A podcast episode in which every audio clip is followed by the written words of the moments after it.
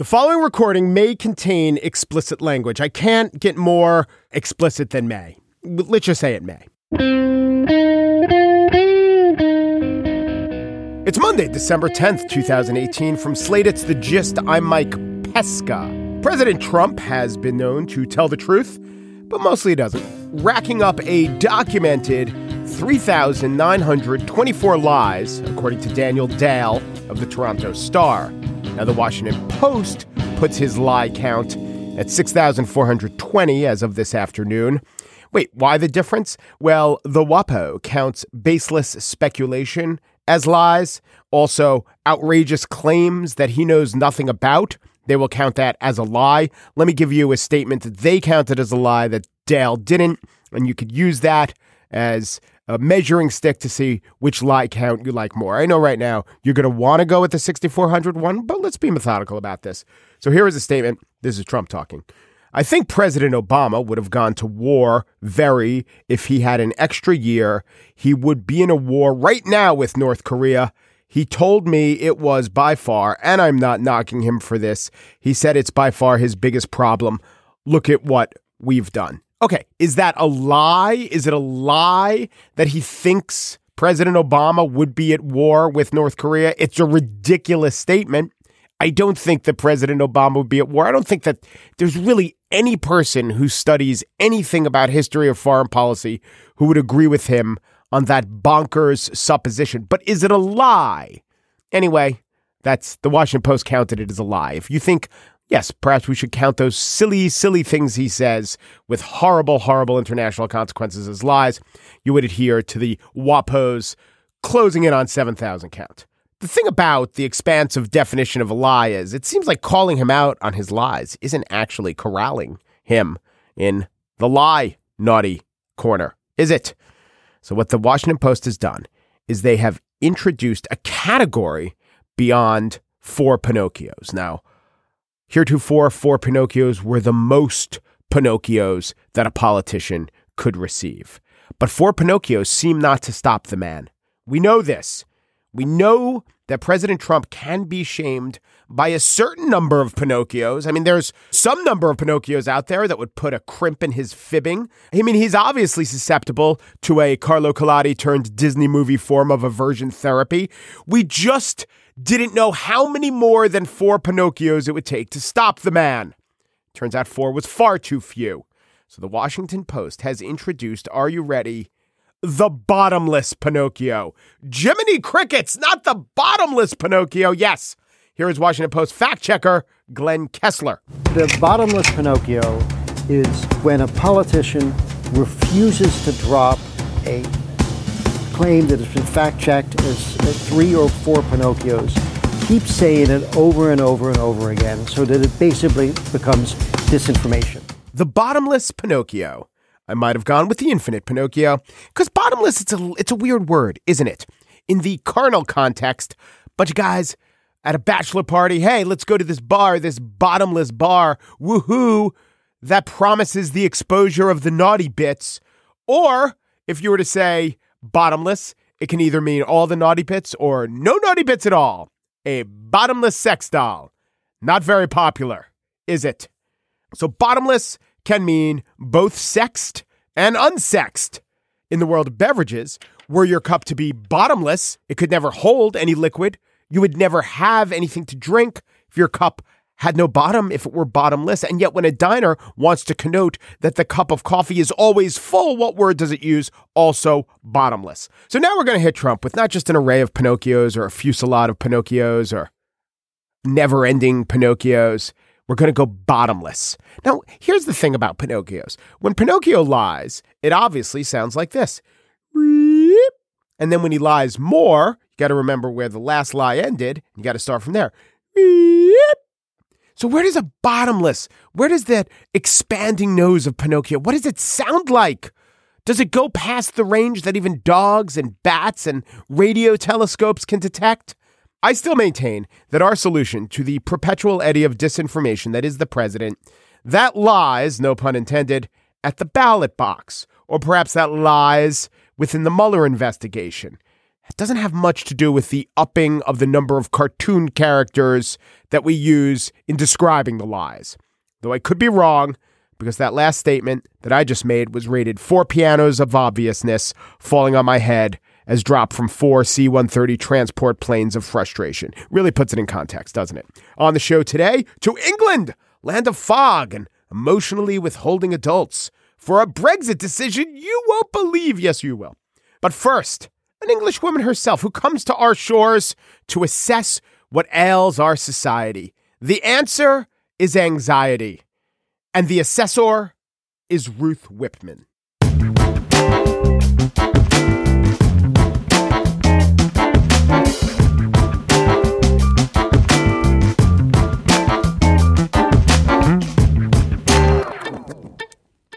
Hey, all you true crime fans, this is Mike Ferguson. And this is Mike Morford. And we'd like to invite you to listen to our podcast, Criminology. Launched in 2017, we've covered a variety of strange cases from murders to missing persons. Some of the cases are ones you may not have heard of. Other cases we cover are some of the most historic in true crime. There are 200 episodes of Criminology available to binge on right now, and new episodes come out every Saturday night. Subscribe to Criminology today, wherever you listen to your podcast. A couple of weeks ago, I came across an article in the New York Times. Articles? Do people still read articles? Damn it, I do. And it was about how our constant treadmill of trying to get attention for our little acts is one of the many, many ways, one of the many bricks in the wall of frustration and anxiety associated with modernity.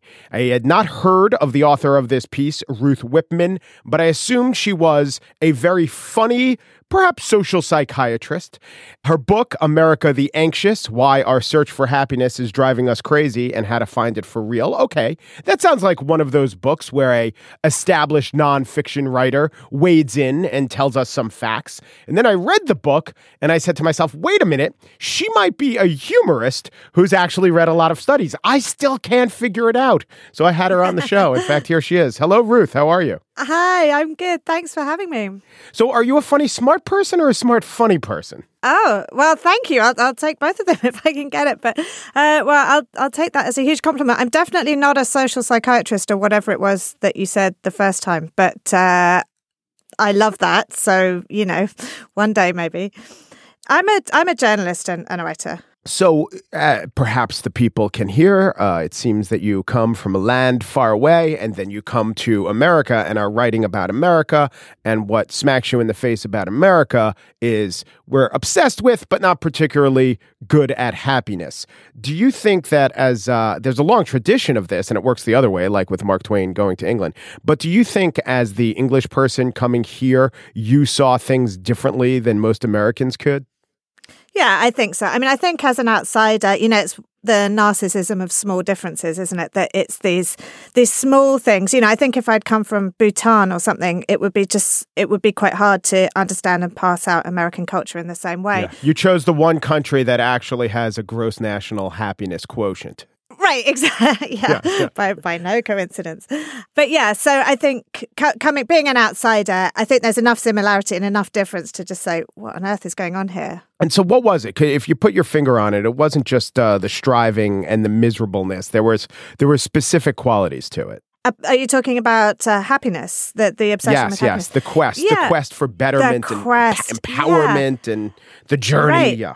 The journey. So I moved to California from the UK, and I think California is really kind of at the nerve center of this whole tradition, which is, and you know, quite quickly I realized that, you know, I was meeting lots of different people and I realized that I was having this same conversation over and over again, which was people kind of almost evangelizing about all the different ways and all the different things they were doing to try and make themselves happier. So whether that was mindfulness or writing in their gratitude journal, positive thinking, self help books, all sorts of things. And it was almost like the way people talk about finding happiness here is kind of like the way people talk about going on a diet. You know, there's not much pleasure involved in it, but it's kind of make me a better person. You know, it's that that quest, that striving. So I, I mean, I basically define happiness as contentment. I basically, if everything else is going right, you can delude yourself into being content. But okay, so as I talk, maybe I'm coming up with a new different definition. Something like rational contentment, Con- contentment, rational, um, content co- contentment. Yes, yes, that's what I'll say it is. Uh, am I wrong? Do you think? No, I think that's I think that's a, as good. I mean, ha- happiness is a very personal, individual thing. I mean, I think you know it when you feel it, but it's kind of hard to define, which is partly why all of the academic research on happiness can be a little bit uh, left field. You know, you, you kind of, you know, I mean, these grand cohort studies where you uh, analyze a population of, you know, 5,000 people to rate them on a happiness scale between one and 10 can can feel a little bit against actually what the whole point of happiness is. I mean, it's a little bit joyless, really. Well, I like filling out surveys, but I suppose for most people it is. Yeah. I like bubble, I like scantrons and bubble sheets. But what about when they do national polls of happiness? I've heard it said and reported that there's just a different definition in Egypt than in Kansas, so they're almost useless. Yeah, I think I think that's. I mean, I think there are things that you can gain from it, but I think overall, yes, people say in the East see happiness in a very different way than we in the West see it, and I think they uh, people say in China see happiness as much more of a kind of collective thing that you seek with other people, whereas I think in America, particularly, is seen as this very individual quest that you know it's all about me and my meanness and my myself. So yeah, it, we're talking about very different things. Yeah. Well, maybe that's also okay. Is it really that, or is that who, if you were going to market it as something you could make money on, the person who's going to buy it is probably, or the person with maybe the time and the desperation to buy it is most likely the um, single female? Right? If you're, you know, if you have this huge family and if you're one of these people with the van with the sticker of the the, the mom and the dad and the three kids and the dog on it, maybe you're not going to I get want to get one of those. yeah, I don't want the I don't want the van or the kids or the dog, but man, I want the sticker. Unfortunately, I've got the van and the kids, but I haven't got the sticker. So right. maybe that's where I'm. That's how I want. That's how I want my uh, college education to go. You know, you, anyone could buy a Harvard sticker. like, don't fret getting it to Harvard. Right. The sticker is a lot cheaper. Yeah, exactly. That's where it. But but in all seriousness, is the is it true that the quest for th- the 330 million Americans who feel that quest is mostly of the individual variety, or is the people that you could make most the most money on by selling them this quest, or are of the demographic where individualism will appeal to them? That's a really, really interesting question. So you're absolutely right that um, the major consumers of self help in books and podcasts and all the rest of it is women and especially uh, younger women. That's true. It's about 80%. And there is a lot of money to be made. I think we have a huge, as women, appetite for self flagellation. So we have this sort of belief that if we're not happy, it's somehow our fault. And that plays really well into the self help narrative. You know, if you just buy this book and do this one thing and write in your gratitude journal and, and, you know, do your mindfulness exercises, then you can be happy. So I think it does appeal. And yeah, of course, you know, of the um, you know, entire American population. People are seeking happiness in a number of different ways. But I think that individual striving, that kind of idea of a meritocracy where you pull yourself up by your bootstraps and work to make yourself happier, I think that is very, very encoded in the DNA of America more broadly. Now, since we're talking about America the Anxious and anxious as that thing that gets in the way of happiness, I mean, that's the book. America the Anxious, Our Search for Happiness is Driving Us Crazy. Do you think that's the accurate way to look at it? I think a lot of people look at it this way that if I could scrape off these bad tendencies, you know, like barnacles from a boat, I'd have this, you know, gleaming hull. I'd have this uh, uh, pleasure craft that, of course, would be Yeah. happy. That the definition of happiness Yeah. is getting rid of these uh, two or three negative traits or habits of mind. Right. I think that's true. And I think that this going back to this individualistic thing, which is, you know, I think this idea that we can solve it ourselves, you know, if we just think better thoughts, you know, it's not, you know, make yourself a better life. It's kind of think better thoughts about it, be more positive about it, be more mindful, be in the moment, be, you know, it, and if we put in all this individual effort, then we can, you know, make ourselves happier. And what we're not doing so much is looking at sort of social problems, social realities, and trying to create a happier, fairer, more just society that creates the conditions under which people can become happy. I want to ask you about Sheryl Sandberg for a second because you write a little bit about her, and I've heard you talk about her in interviews.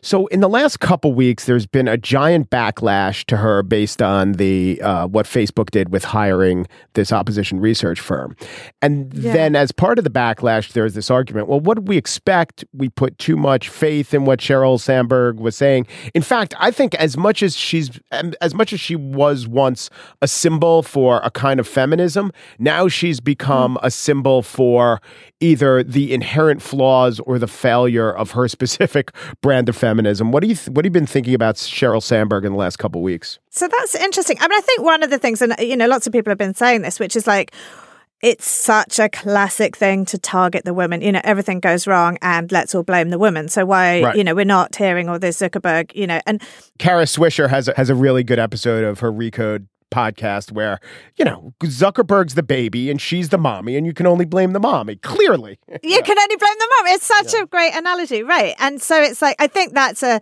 a classic. You know, women get blamed for things way more than men do. But just taking Sheryl Sandberg's message on its merits, I mean, I think the whole lean in argument about feminism has been quite damaging. Really, I think this is the idea that you know the reason why. I mean, she does a kind of bit of lip service to systemic things in the first chapter of the book, but you know, it's almost as if they don't exist. It's like blah blah blah blah blah. My publishers maybe put this in, and then um, on we go. And it's like if you are more confident and more assertive, and you ask for a raise, and you do this, and you lean in. Then the payback gap will go. Then you'll you'll be treated fairly. And I think the the idea of it is just such a a mistake and quite damaging, really, because you know there are so many systemic and for someone in Sheryl Sandberg's position, really, why is she not targeting the people who actually make the decisions here? Why is she targeting the powerless person, which is the female in this situation, and not writing a book for corporations saying pay your staff equally and fairly, or writing a book for men saying shut up, you know, lean out. Not I'd buy. We would all buy that. so eighty percent Yeah, of self help books are bought by women, and probably another ten percent by gay guys. So what's the market for shut Right. up? I know. No one's buying shut up. And that's the thing. You know, there we get back to the argument, which is like the people, self help speaks to people who are vulnerable and essentially powerless in some way. And, um, gives them this idea that they can change things, you know, that it's your personal responsibility to change things. And it's kind of got the dynamic wrong. But I mean, I think Sheryl Sandberg is passing off self help um, as feminism. And I think that can be quite tricky. I mean, I have heard that Sheryl Sandberg, you know, uh, in her personal life is a incredibly supportive and a great, um, you know, champion of women and all the rest of it. But I'm so I'm pure. This is not a personal attack on her at all. I don't know her, but this is purely about the message that you know she's putting across. And you're right. You know, there's no market for for men. You know, as I talked about, um, you know, all this stuff about you know uh, doing power poses in front of the mirror before a big presentation. I mean, why are we not saying to men, you know, do some capitulation poses in front of the mirror so you can listen better in a meeting? I mean, I think it's this idea that whatever is the male standard is the better standard that we should all be aspiring to. Yeah, I mean, and the same is probably true of Gwyneth Paltrow and a lot of these. pe- Once you write a self-help book, you become more than the person you are. You become this impossible ideal. And people love to to take down impossible ideals, don't they? I mean, people love to to hate on, you know, people who are seen to be um, prominent in the public eye for sure. Yeah. Especially Yes. women. Yes. America the Anxious is the name of the book. Why Our Search for Happiness is Driving Us Crazy and How to Find It for Real. That's the book. And she's also the author of this recent New York Times article, Everything is for Sale Now, Even Us. Read it. And Ruth, thank you. Thank you.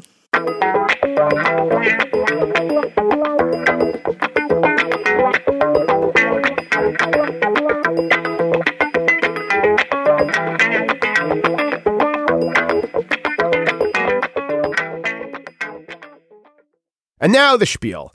Today in Parliament, the Right Honourable Theresa May announced that an expected vote on Brexit would not be happening. Most everyone in British politics knew that the vote would fail. The question was by how much? 20, 30, maybe even 40? We could survive that.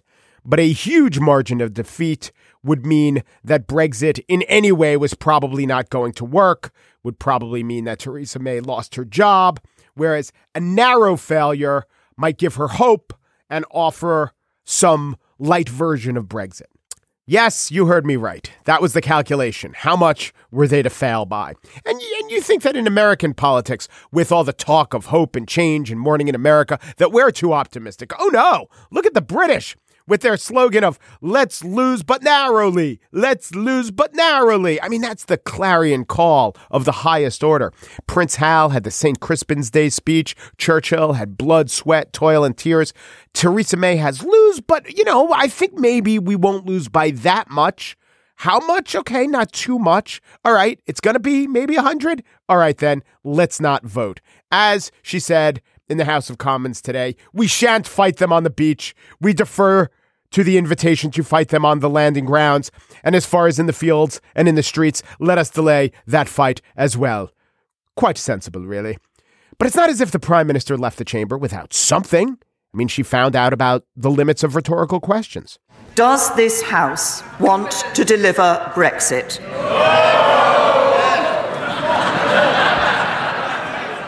I love the House of Commons. I love the shouting. I love the harumphing. Here's uh, Scottish National Party MP, that's the SNP MP, Kirsty Blackman.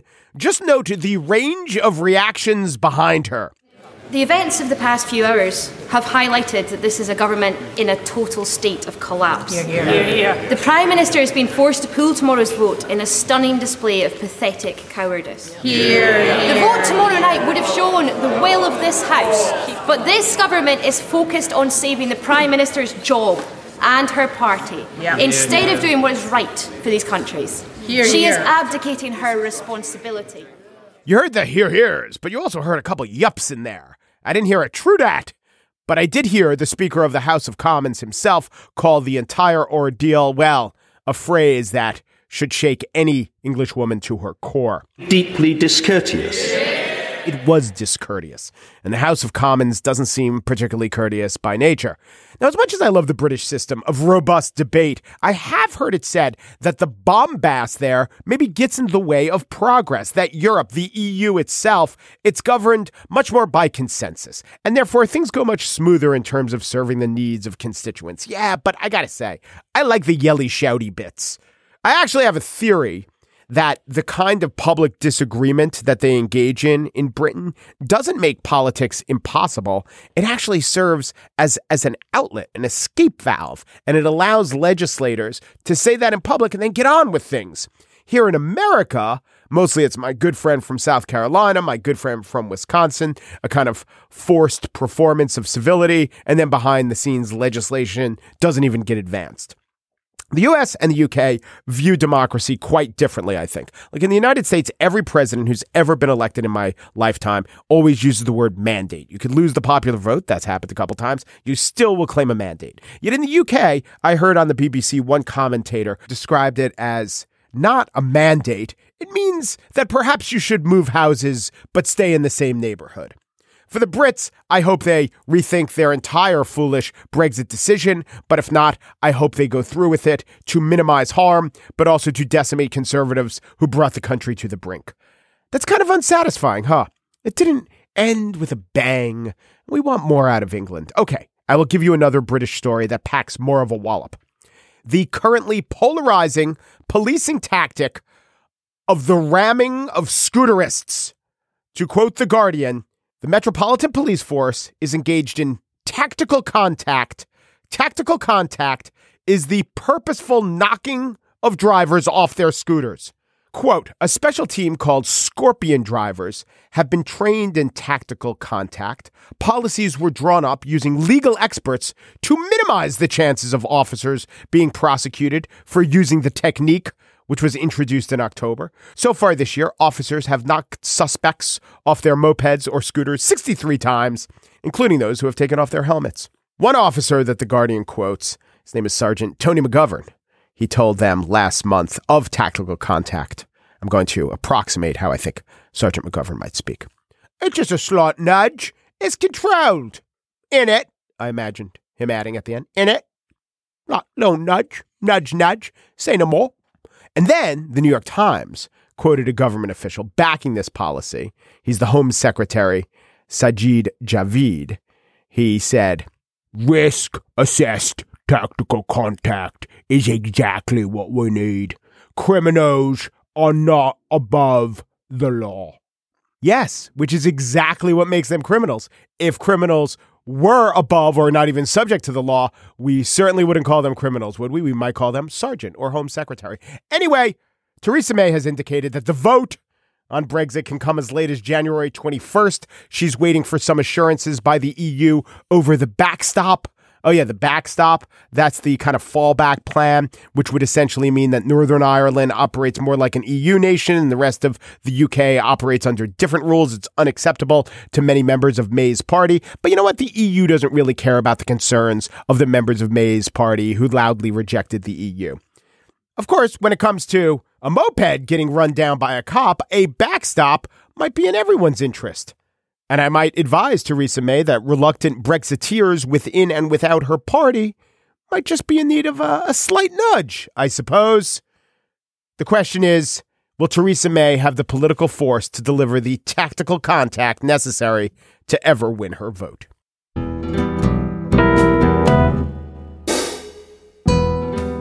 And that's it for today's show. The Gist was produced by Daniel Schrader and Pierre Bienaimé, who also have produced a two person version of Midsummer Night's Dream. It was bottomless in its ambition. TJ Raphael, senior producer of Slate Podcasts, disdain for bands without bass players like The Doors is bottomless. The Gist, we apologize for saying that thing about The Doors, for implying it about the Prince song When Doves Cry. That was a baseless accusation. Peru de Peru, and thanks for listening.